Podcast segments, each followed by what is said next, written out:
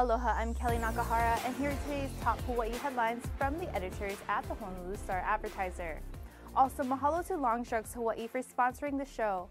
Head on over to your neighborhood Longs Drugs for all your shopping needs.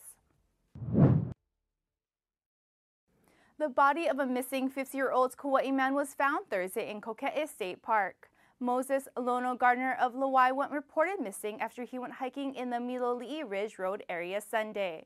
A multi-agency search team was formed and included personnel from Kauai's police and fire departments, the Kauai Search and Rescue Team, and the Hawaii Department of Land and Natural Resources.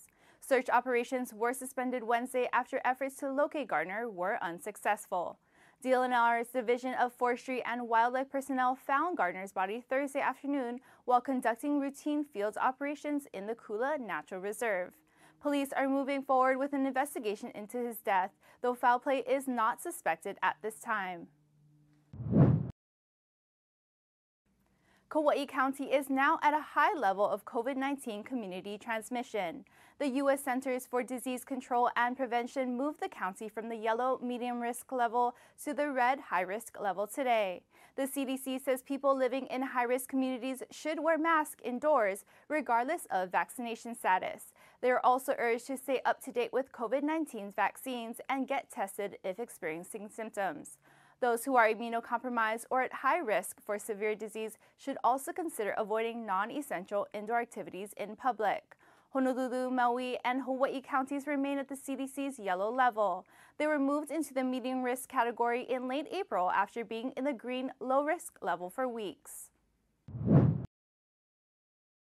A 64 year old pedestrian who was critically injured in a Hilo hit and run on Wednesday has died. Police said Carrie Ikawa was outside of her Ford pickup truck on Hualalai Street when a Ford Explorer struck her Wednesday morning. She sustained multiple injuries and was taken to Hilo Medical Center in critical condition before being medevaced to Queens Medical Center on Oahu. Ikawa died at Queens Thursday afternoon. On news of the death, police reclassified the case from a negligent injury to a negligent homicide investigation. The owner of the Ford Explorer has been contacted and the vehicle was recovered. Ikawa's death marks the 16th traffic related fatality on the Big Island this year. Police are asking anyone who may have witnessed the crash to contact Sergeant Jeremy Riddle at 808 961 2391 or Crime Stoppers at 808 961 8300.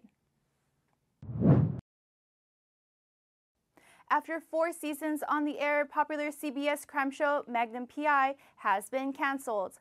A reboot of the 1980s drama starring Tom Selleck, Magnum PI aired its finale on May 6. The new version of the show starred Jay Hernandez and Perdita Weeks. The show, which was filmed in Hawaii, led its Friday night time slot this season with a 0.7 rating among adults between the ages of 18 and 49. According to news reports, the cancellation comes after lengthy talks between CBS and the show's lead studio, Universal Television. CBS has announced that NCIS Hawaii, another crime drama filmed in the islands, would return for a second season. That show airs on Monday nights. Stargazers across North and South America are in for a treat this weekend. A total lunar eclipse will grace the sky Sunday night into early Monday morning. Watchers in the eastern half of North America and all of Central and South America will get prime seats to the first blood moon of the year. Reflected red and orange hues of Earth's sunsets and sunrises are expected to be visible for about one and a half hours. According to Bishop Museum, the maximum for the eclipse occurs before the moon rises in Hawaii, so observers here won't be treated to the distinctive red tones. Locals will see the moon as it exits Earth's shadow, which will move across the moon's surface for about an hour after it rises. In Hawaii, the eclipse ends just before 9 o'clock on Sunday night. The best bet for catching the event might be NASA's live stream. The agency is providing views of the eclipse from a variety of locations from its YouTube channel. For more on these stories and all the latest headlines, subscribe to the Honolulu Star Advertiser.